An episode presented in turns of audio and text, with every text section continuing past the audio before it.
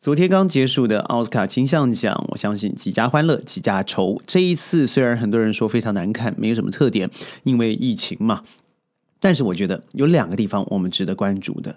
第一个当然就是 Will Smith 他本身上台那零点二秒的巴掌，另外一个就是他因为 King Richard 终于拿到了最高的荣誉最佳男主角。但是这个 King Harry 王者理查的确反映了现行教育下面的一个天花板。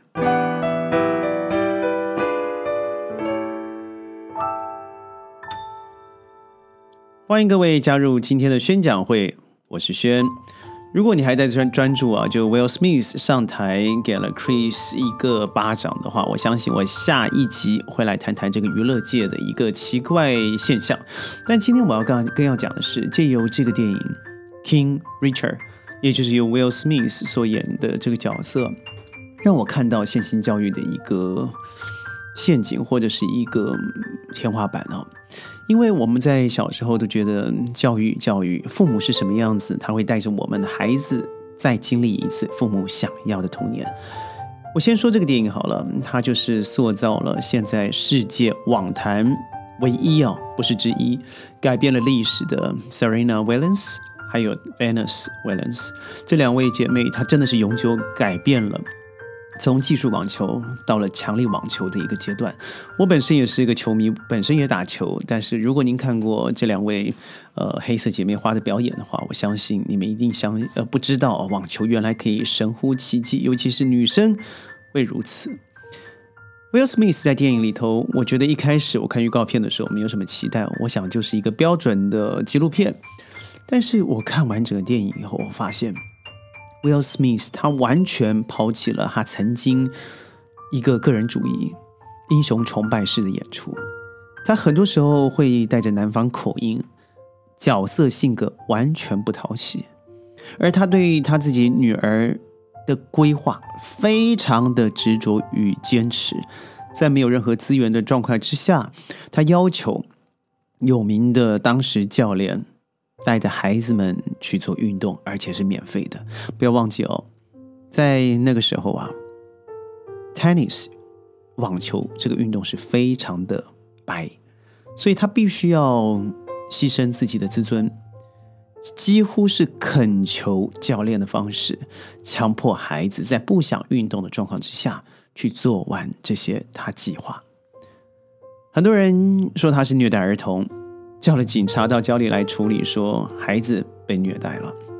但是这一切，他相信他的孩子的确有这个天赋。从各方各面来看到，他不想要重复他父辈的生活，也就是在加州的贫民窟里头，充满了暴力和毒品，和这些低下的人群重复的早年未婚生子而堕落终生。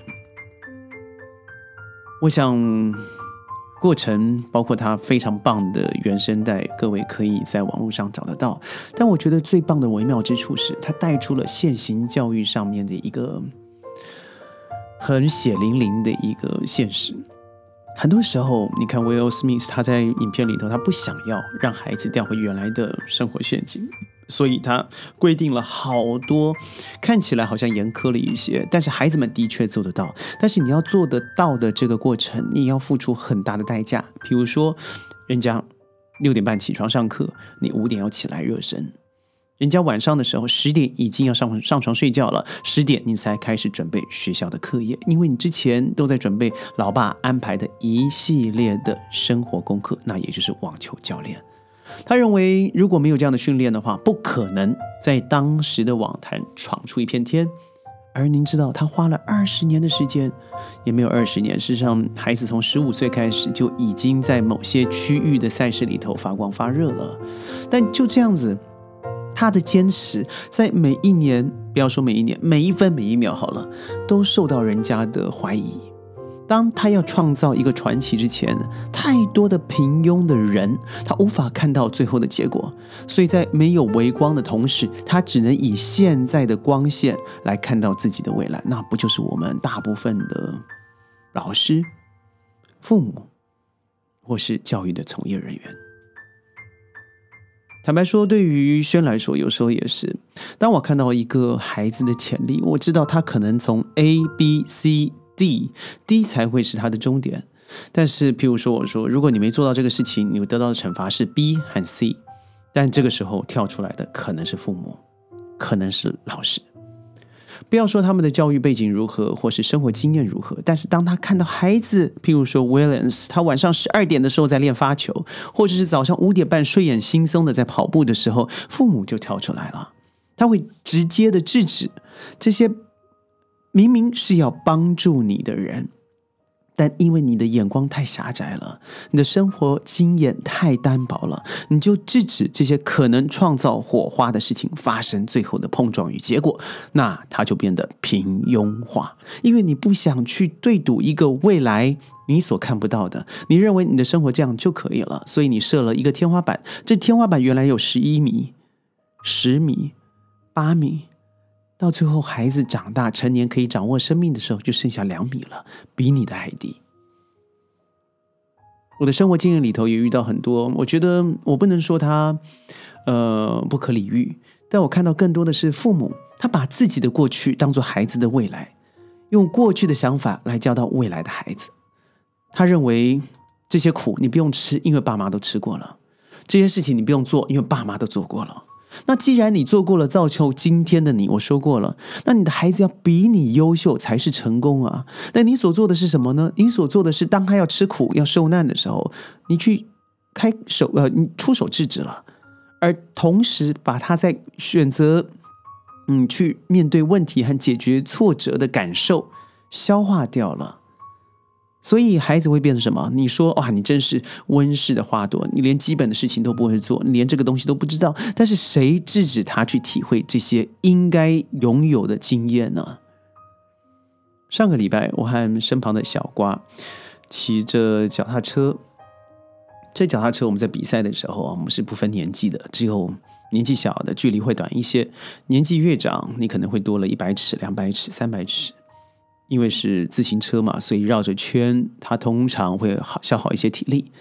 那一晚骑下来，大概就是四十公里到五十公里左右。第一个，它可以训练孩子非常好的腹呃这个肺活量。第二，因为那个地方是新开发的区域，没有什么车子，所以路上是非常安全的。在事后比赛，我们也有这个简单的小小的颁奖典礼哦，因为我们常做这样的事情，也不足为奇了。其中一个孩子跟我说：“他说，轩，你知道吗？这是我以前很期待的生活。但是，当我还没这样做的时候，我妈会告诉我，我这辈子连五公里都没骑过。你认为你可以骑三十公里、四十公里吗？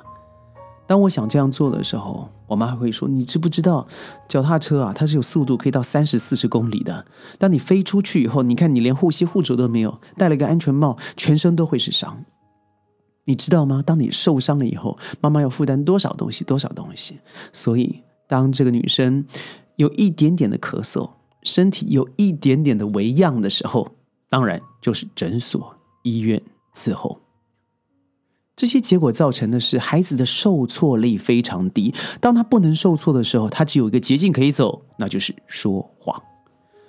所以你会发现，包办型的父母、溺爱型的父母，他所造成后来的结果就是孩子啊，第一个从进厕所、进厨房，你就知道他是一个在家里头宠命优渥的孩子，他是不做家事的。但家事与运动却是相辅相成的。一个懂得运动的孩子，在做家事的时候，他比起来会比没有运动的孩子多了百分之两百五十的敏捷与辨识能力。所以，为什么这么多的心理学，尤其早教的这教授们哦，心理学家们，会一直鼓励孩子们在家最棒的学习就是家事？而当你阻止了孩子去学习，运动的可能，家事的可能，你反手包了，选择让他放在温室和溺爱的空间里头，那你只是把整个天花板一直往下压，到最后你还指着他鼻子骂：“我给你那么多的资源，花了那么多钱读书，但你为什么一无所长？到最后你还成为一个妈宝？”这我就要问你了：如果 Richard，也就是 Serena Venus 的爸爸，他当初在坚持的过程。被一个一个一个打倒了包括他的结发妻子，说你这样子对孩子是不利的、不好的，尤其又是女孩子，在当下的政治现氛围之下，他们是不能够出头的。那你放弃了，那我们就看不到如此精彩的 Venus，他还有自己的时尚品牌呢。如果你在那个时候风吹雨淋的当下，你告诉他说：“我送你个雨伞吧，你拿着雨伞挥拍吧。”最后的结果，他就只是一个上了场上打不了三局病杳杳下了台的病猫。如果你的孩子真的有这个现象，我觉得先不要责怪他，我觉得先想想你第一个是不是你做了一个好的榜样。第二个，当他在学习挫折的时候，你心里头是不是捏得住那个口，让自己不要出手？第三个，想想你自己吧。如果你造就一个孩子的终身是要像你一样，那我觉得不要生了，因为孩子永远高不出你现在的天花板，何必呢？你不过养了一个宠物，你认为拥有了一个会动的洋娃娃而已。这说起来或许重了一些，但我非常建议各位真的要看一看《King Richard》王者理查里头，看起来有点过分，有点低俗，有点市侩，有一点暴力，但我觉得其中却是浓浓的。宣讲会每天十五分钟，在云端和你分享世界的大小事，请您一定要点赞转发，强烈推荐宣讲会。我们明天见，拜拜。